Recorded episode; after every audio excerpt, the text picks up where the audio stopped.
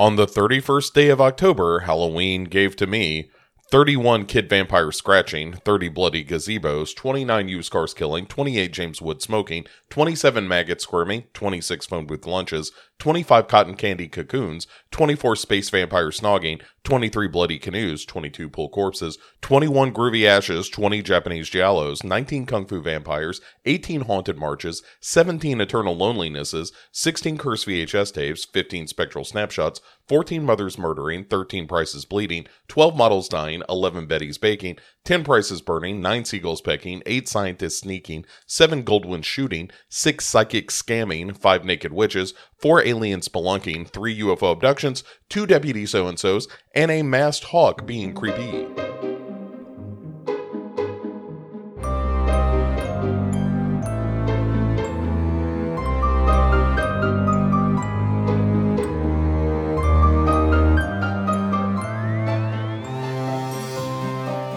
Well, hello there, everyone. Happy Halloween. It is the big day. Uh, I know a lot of places did their trick or treating uh, on the weekend on uh, the 29th and the 30th. I know uh, we we took the kids to the 29th and the uh, the 30th. They were doing like some events downtown, and trick or treaters came by on the 29th and all that. Um, but this is the day. This is Halloween. For those of us who are horror fans, horror aficionados, Halloweeneries, Halloweeniacs. Uh, it, it is it doesn't matter what day you celebrate. This this today is Halloween, and uh, I I think it should be a national holiday. I think everyone should get off of work to sit around and watch scary movies, but uh, they don't leave me in charge of such things, probably for good reason. Um, but it is Halloween. Uh, I want to say first of all, thank you for joining me on this 31 days of Halloween. Uh, for those of you who have listened to the whole thing, even if you just, you know, picking and choosing along the way, that's fine too. Uh, I, I, appreciate uh, the fact that we've been able to kind of celebrate all this together, and it's been really fun to hear people respond to the movies and all that. So, uh, thank you, thank you, thank you. It has been uh, a blast as always. I already am looking forward to doing it again next year. So I've already been thinking about the list, even. So that tells you what kind of broken brain I've got. Anyway, for Halloween and and to complete our look at Stephen King movies, I'm going back to a TV movie from 1979, and of course that is the the Tobe Hooper ad- adaptation of the Stephen King novel Salem's Lot, uh, which is uh, a, a TV movie that uh, scared the shit out of an entire generation. Not every piece of it, and we'll talk about that, but uh, it, it's way better than it has any right to be. And I still think, uh, even though there's been another uh, more modern adaptation of Salem's Lot, it's the most successful by far. Um, it gets most of it right, and and we'll talk about why here in a second. But uh, I know there is a planned newer version written and directed by Gary Dauberman, who is the guy who wrote uh, It Chapter 1. He wrote The Nun and Annabelle Comes Home and Annabelle and Blood Monkey. Basically, his writing does not suggest that he's got necessarily a deft hand with horror, but I always, uh, you know, will hold out some hope that you know, it, it it chapter one is more reflective of his talent than something like Annabelle Comes Home. Um, but we'll see, we'll see. So uh, I I'm excited uh, to talk about this movie. I saw this movie. I probably saw it not long after it came out.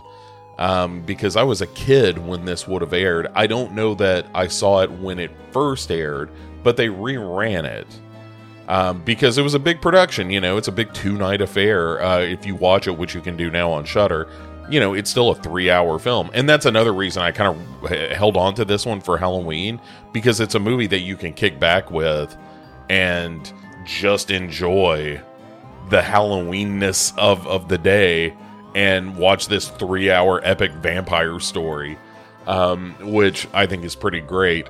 So, uh, for, just to get this out of the way, I love Salem's Lot. I love the book. It, it's maybe my favorite Stephen King novel. Uh, it was the first one I read in that early run of like, you know, Carrie and The Shining and Salem's Lot and Dead Zone and Firestarter and Cujo and you know up until the mid '80s, uh, where I and even The Stand, um, where I thought this is the perfect book um, as far as a vampire story goes, and and to this day, it is the thing that I kind of love the most in terms of vampire stories being told or the way that they're told, which is uh, sort of the genesis of it, right? Like, I, I find it less interesting if it's just a vampire, like the Dracula style of there's a vampire and there's a couple of people being turned into a vampire, but that's kind of it. I really like this plague kind of feeling that, um, you know, as Ben Mears says, in uh, in the film, it's a geometric progression. It's vampires making vampires. So two becomes four, becomes eight, becomes sixteen, and I like that a lot. Uh, I think that's cool, and so that really captured my imagination. And and also, I was a, a budding young writer, and the fact that Stephen King likes to use authors as his protagonists that appealed to me. Uh, it's got kind of a tragic romance at the center of it, um, or doomed romance. And you know a young kid that's uh, again Stephen King doing Stephen King stuff of having a young boy that is in many ways a uh, a proxy for his own childlike imagination. And you know the, it's clearly it's a monster kid uh, in in the movie Mark uh, both book and movie and so it, it's a great book I think it, it's the one whenever someone says hey I've never read much Stephen King what should I read I always tell them read Salem's Lot it's not terribly long. It's well written and it's it's genuinely scary. There's some really scary stuff. And so when it, it came time to adapt the the book, it makes sense in a way to do it in this form, to do it as uh, as kind of a mini series because the the book and the movie both take their time to use the word vampire. I think in the book it's you know, after a hundred and something pages, you get the word vampire. In the movie, it's almost two hours into this three hour affair that somebody actually uses the word vampire. Um, and and that's because it is in a uh, modern context. You know, like nobody wants to believe that a vampire is a real thing, and so they they don't talk about it in those terms. And you know, even when somebody finally says like, "Hey, there's a vampire afoot," there's a long conversation about like you understand what you're saying, right? Like you are you are no longer going to be taken seriously if you spout this. Like you, what you need to do is turn this over to the police and let them be the ones to figure out what's what. Um, which is what they try to do, but it doesn't work out because you know the police are no better at dealing with something that's supernatural, like a manifestation of evil. And another thing that you know, the movie and book both do is, um, and maybe the the least successful aspect of both book and movie is to uh, more so than the movie than the book is to tie all of this to the Marsten house. And so, uh, if you've never read or seen Salem's Lot, the brief overview is Ben Mears uh, is a writer who is returning to Salem's Lot. He lived there uh, for a while when he was a kid. While he was there, he had a potentially supernatural encounter in the Marsten house or, or, saw a ghost or something. And the Marsten house is um, a monolith to evil that stands high on a hill in Salem's Lot that looks down over the the city. And uh, when Ben Mears returns home, he's going to write a book about it. And unfortunately, it has been rented out uh, or purchased outright by two fellows named uh, Straker and Barlow. And uh, so he instead rents a room in the local, uh, you know, bed and breakfast and a boarding house. And so he sets about to write his book. He, he meets a, a young woman named Susan Norton, uh, and they fall in love. Uh, she's got an ex boyfriend that's not entirely willing to give up on it, and you know that's a little bit of a complication. But what are you going to do? You know, uh, everything's proceeding pretty smoothly. Only it turns out that Kurt Barlow, uh, one of the new owners of the Marsten House, um, which is is known to be a haunted place because of B. Marsten and the terrible things that happened when he built and owned the house. Um, they they buy this house, and and Kurt Barlow uh, is a vampire, and so soon vampires are, you know, loose in Salem's Lot, and what the the book and the film do is that they set up a bunch of characters. Before anything supernatural ever happens. You kind of get this small town vibe you know uh, that not everything is on the up and up. It's not entirely this this picturesque kind of uh, the small town affair.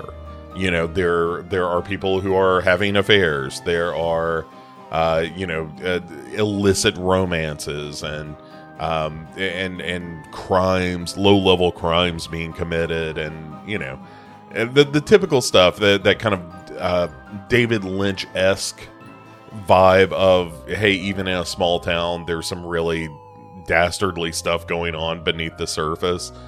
And you know, the movie touches on some of this. The book, of course, much more so because there's more room to do it.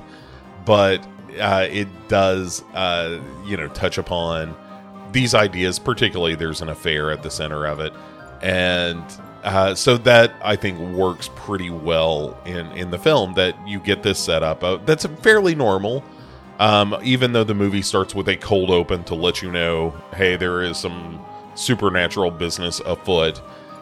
But it's not until like the end of the first part that you're getting vampires proper. Uh, as Barlow's influence and his infection spreads through the town. And the idea, uh, if you're a vampire, is a pretty good one. You take this town that's only a couple of thousand people, it's fairly isolated by the time anybody knows what's going on, the town is pretty much done. And and that's how it happens, right? I mean, by the time the you know, Parkins Gillespie, the local constable, gets wind of like, hey, there is something really weird going on in town. It's it's already happened. The the battle's already lost, and so he beats feet to Florida or North Carolina, I think is where he says he's going, where he's got some family and it's left to our intrepid vampire hunters, which is Ben Mears, and there's Burke, the the local teacher. There's uh, you know Susan, Norton's father, the uh, doctor in town, and that's a little bit different from the book. You know, it's consolidated a little bit and made a little less sprawling, but that all works fine. And and the, and so you know then we're off to the races uh, in in the movie of trying to stop the vampires before they take over the town, trying to stop Barlow before he can uh, succeed in his plan to turn the citizens of Salem's Lot into, you know, vampiric thralls.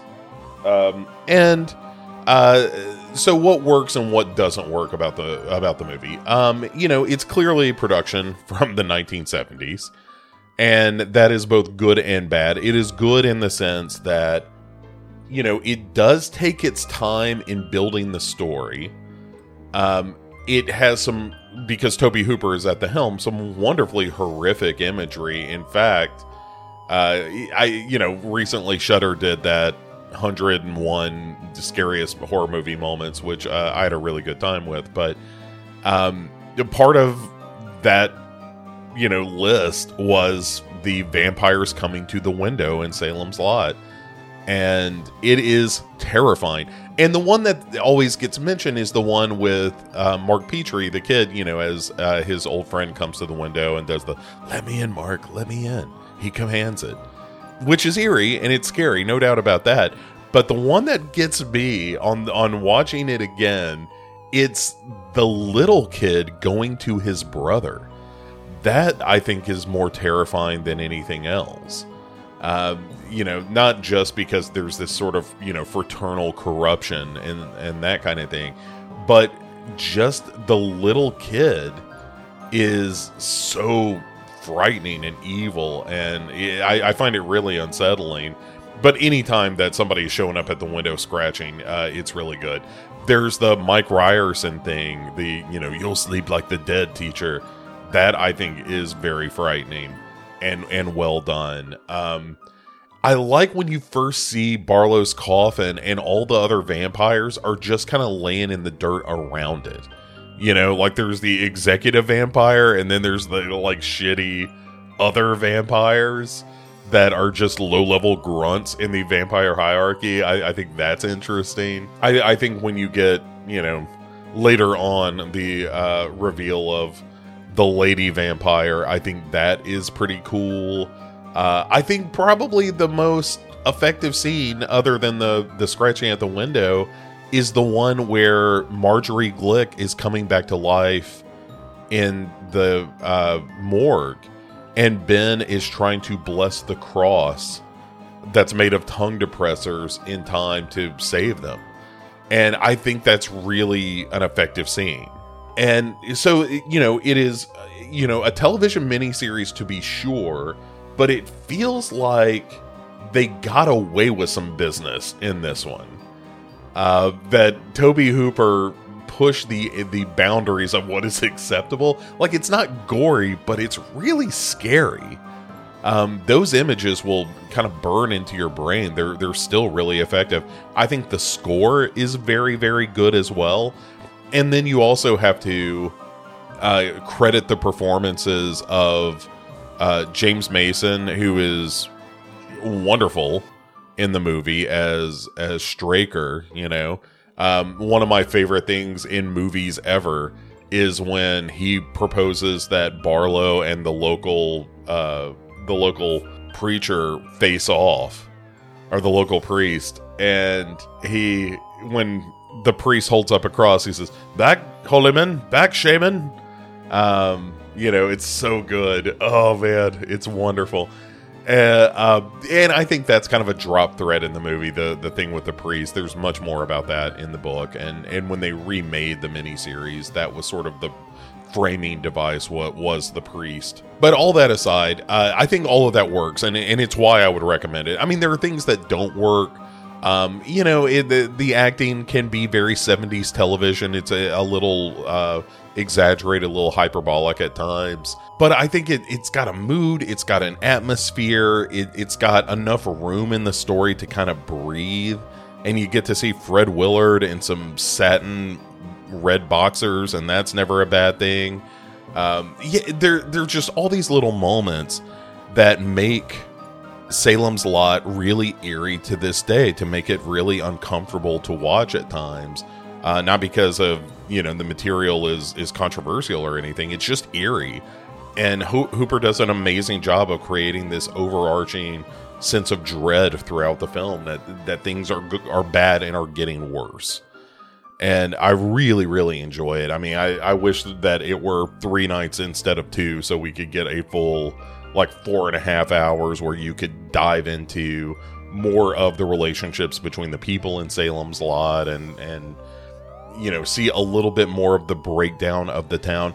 The one thing I will give the remake of this or the the second miniseries that they did, I think it was on TNT, um, is that the final night of Salem's Lot when you see all of the town basically turned into vampires that's pretty fun. I wish that scene existed in this old movie, um, and and maybe it would, you know, be the perfect version of Salem's Lot if you could get away with that.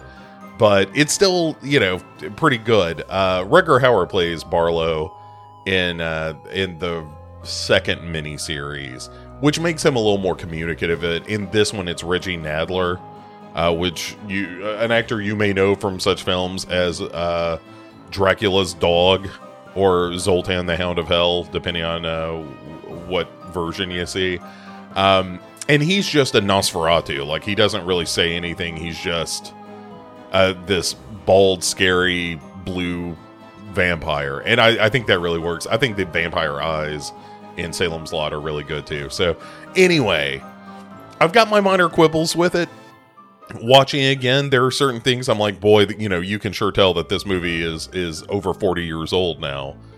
But all that aside it still works despite itself in in some cases.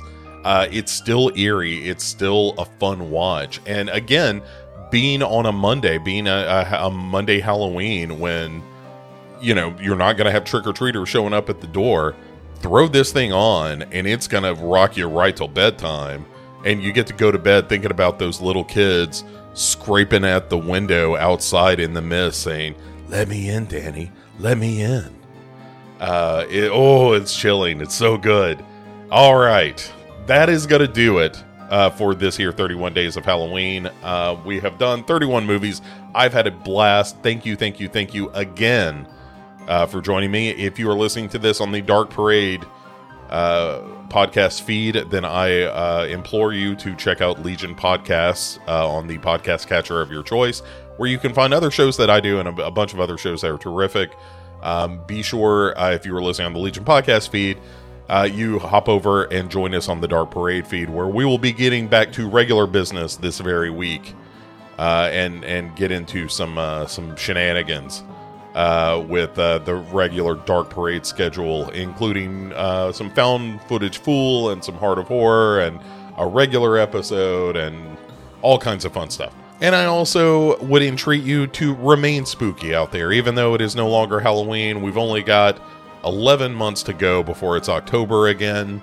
And uh, remember, you know, you you are an ambassador of horror. If you are listening to this, you are you are a horror fan. Uh, so go out there, uh, be your best spooky self. And uh, and if you don't join us on the Dark Parade, and if you're not hanging around Legion Podcast after this 31 days is over, then be sure you come back next year when we do another 31 days of Halloween all over again, the 2023 version, which hardly sounds like a year. All right, guys, that's it. Have the happiest of Halloweens, and I'll talk to you soon.